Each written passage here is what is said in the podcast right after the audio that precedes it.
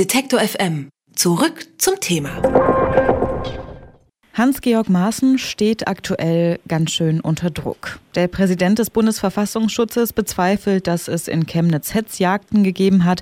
Er soll die AfD beraten und außerdem auch doch mehr über den Fall Annes Amri gewusst haben, als bisher bekannt war. Deshalb werden wieder mal Forderungen laut, den Verfassungsschutz abzuschaffen oder zu reformieren, ähnlich wie auch nachdem der NSU bekannt geworden ist. Wozu braucht man denn eigentlich so einen Inlandsgeheimdienst und was sind Alternativen zum Verfassungsschutz? Schutz. Das bespreche ich mit Sven Lüders von der Humanistischen Union. Guten Tag, Herr Lüders. Ja, schönen guten Tag. Was meinen Sie denn? Muss der Verfassungsschutz reformiert werden oder brauchen wir was ganz Neues? Ja, wir haben ehrlich gesagt äh, die Hoffnung, äh, dass der Verfassungsschutz reformierbar sei, äh, viele Jahre lang gepflegt. Wir haben uns inzwischen eines Besseren belehren lassen, weil alle bisherigen Reformversuche offensichtlich fehlgeschlagen sind.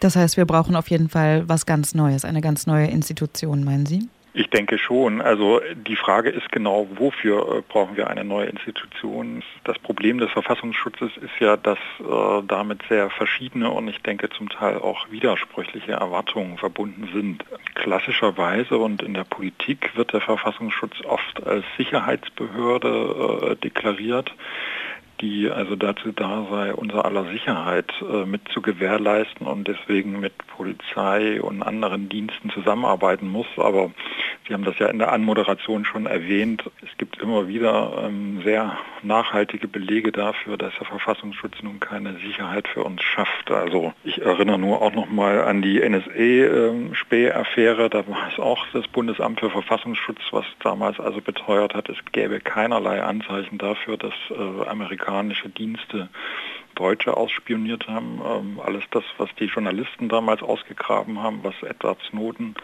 veröffentlicht hat, das äh, hat das Bundesamt offenbar ignoriert und ähm, hat uns vor allem die Beruhigungspille gegeben und das gleiche erleben wir jetzt wieder im Fall von Chemnitz. Vielleicht schauen wir mal zurück. Was war denn eigentlich die ursprüngliche Idee? Warum wurde der Verfassungsschutz überhaupt mal gegründet? Naja, die Gründung des Verfassungsschutzes geht äh, auf die Zeit des Kalten Krieges äh, zurück und dahinter stand schon die Idee, ähm, dass man versuchen müsse, die Demokratie, die relativ junge Demokratie in Deutschland äh, mit allen möglichen Mitteln gegen eine Übernahme oder gegen einen Umsturz auch von innen heraus abzusichern. Das äh, ist an sich aber schon ein problematisches Konzept, weil ähm, Demokratie und Rechtsstaat lebt gerade davon, dass er entwicklungsoffen offen ist. Und sobald sie versuchen, so eine Gesellschaft, so ein System gegen alles Mögliche abzusichern, zum Beispiel auch gegen bestimmte demokratische Entwicklungen und Mehrheitsmeinungen abzusichern, dann ist es halt keine Demokratie mehr. Und ähm, damit ist das ganze Konzept in sich schon sehr widersprüchlich. Würden Sie denn der Annahme zustimmen, dass der Verfassungsschutz auch heute eher, sage ich mal, auf Verfassungsfeinde von links und aus dem islamistischen Spektrum schaut als auf Rechtsradikale? Ja, die Annahme drängt sich leider wieder auf. Also ich halte eigentlich gar nichts davon, ähm, die Kritik des Verfassungsschutzes jetzt vor allem darauf zu beziehen, dass er sozusagen ein bestimmtes Lagerdenken verfolgt. Äh, das gab es historisch sicher in der Gründungsphase. Das war da natürlich ganz stark äh, biografisch auch geprägt von den Figuren und den Personen, die damals im Verfassungsschutz gearbeitet haben. Das waren zum großen Teil äh, Leute, die eine nationalsozialistische Vergangenheit hatten. Das hat sich aber, denke ich, im Laufe der Zeit geändert. Aber natürlich, wenn man sich die, die letzten Wochen und Monate anschaut und anschaut, wie der Präsident des Bundesamtes zu den Vorfällen in Chemnitz äh, Stellung nimmt und gleichzeitig ähm, die AfD offenbar berät, wie sie einer Beobachtung oder Überwachung durch den Verfassungsschutz entgehen kann, dann ähm, stellt sich schon die Frage, wie neutral ist diese Behörde überhaupt überhaupt noch. Was unterscheidet denn den deutschen Verfassungsschutz von anderen Inlandsgeheimdiensten? Wie läuft das woanders ab?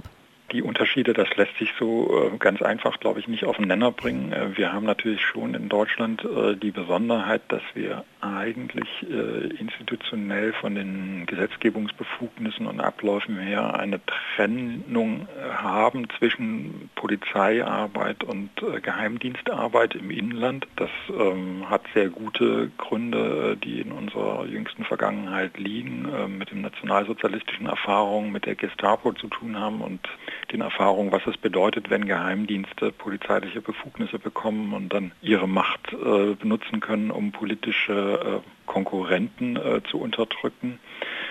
Es gibt aber auch Unterschiede, inwiefern überhaupt äh, westliche Demokratien natürlich mit Inlandsgeheimdiensten arbeiten oder ob sie sich nicht stärker auf strafrechtliche und ja, Polizeiarbeit beschränken. Jetzt habe ich eben schon angesprochen, dass wir auch über Alternativen zum Verfassungsschutz sprechen wollen. Die Grünen, die haben ja jetzt vorgeschlagen, den jetzigen Verfassungsschutz in zwei Behörden zu teilen, wäre wieder eher eine Reform. Was halten Sie denn von dem Vorschlag?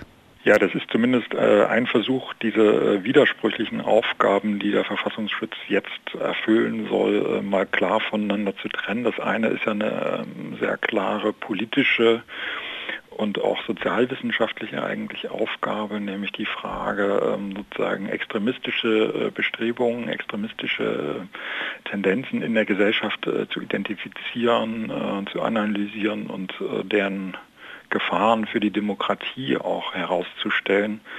Das ist etwas, was wir bisher äh, völlig unterbelichtet sehen eigentlich beim Verfassungsschutz, weil wenn Sie sich die Verfassungsschutzberichte anschauen, dann fallen die vor allem dadurch auf, dass denen also wirklich analytischer Tiefgang und analytische Schärfe äh, fehlt. Ähm, und der zweite Bereich ist äh, dann sollen sozusagen die, die Abwehr von kon konkreteren oder drohenden Gefahren sein. Da ist allerdings die Frage, ob es hierfür überhaupt noch so eine Behörde wie des Verfassungsschutzes oder einer anderen Nachfolgebehörde bedarf, weil äh, wir alle wissen ja, dass die Arbeitsbereiche der Polizeibehörden sich in den letzten Jahren erheblich erweitert haben und die Polizei heutzutage ja längst nicht mehr nur dann tätig wird, wenn Straftaten geschehen sind, sondern äh, eigene Abteilungen unterhalten, die auch präventive Polizeiarbeit und Gefahrenabwehr betreiben und auch verdeckt zum Beispiel schon im Vorfeld von Straftaten ermitteln. Und da ist es heutzutage so, das äh, erleben wir bei allen größeren äh, Sicherheitsvorfällen in Deutschland, dass dann die Polizei mit eigenen Mitteln in diesem Vorfeld äh, äh, Beweise und Informationen erhebt. Und da haben wir dann die Situation, dass sich die Behörden dort nach meinem Eindruck eher gegenseitig auf die Füße treten und sich gegenseitig im Weg stehen, als dass sie hilfreich kooperieren würden. Also wir sehen das ja sehr deutlich, zum Beispiel bei dem Attentäter des Anschlags vom Breitscheidplatz, dem Anis Amri, äh, der also wirklich auf der Liste mehrerer Behörden stand und von mehreren Behörden gleichzeitig überwacht wurde. Das sagt Sven Lüders von der Humanistischen Union. Er hat mit mir über den Verfassungsschutz und über mögliche Alternativen dazu gesprochen. Vielen Dank für das Gespräch, Herr Lüders. Ja, vielen Dank Ihnen. Alle Beiträge, Reportagen und Interviews können Sie jederzeit nachhören im Netz auf detektor.fm.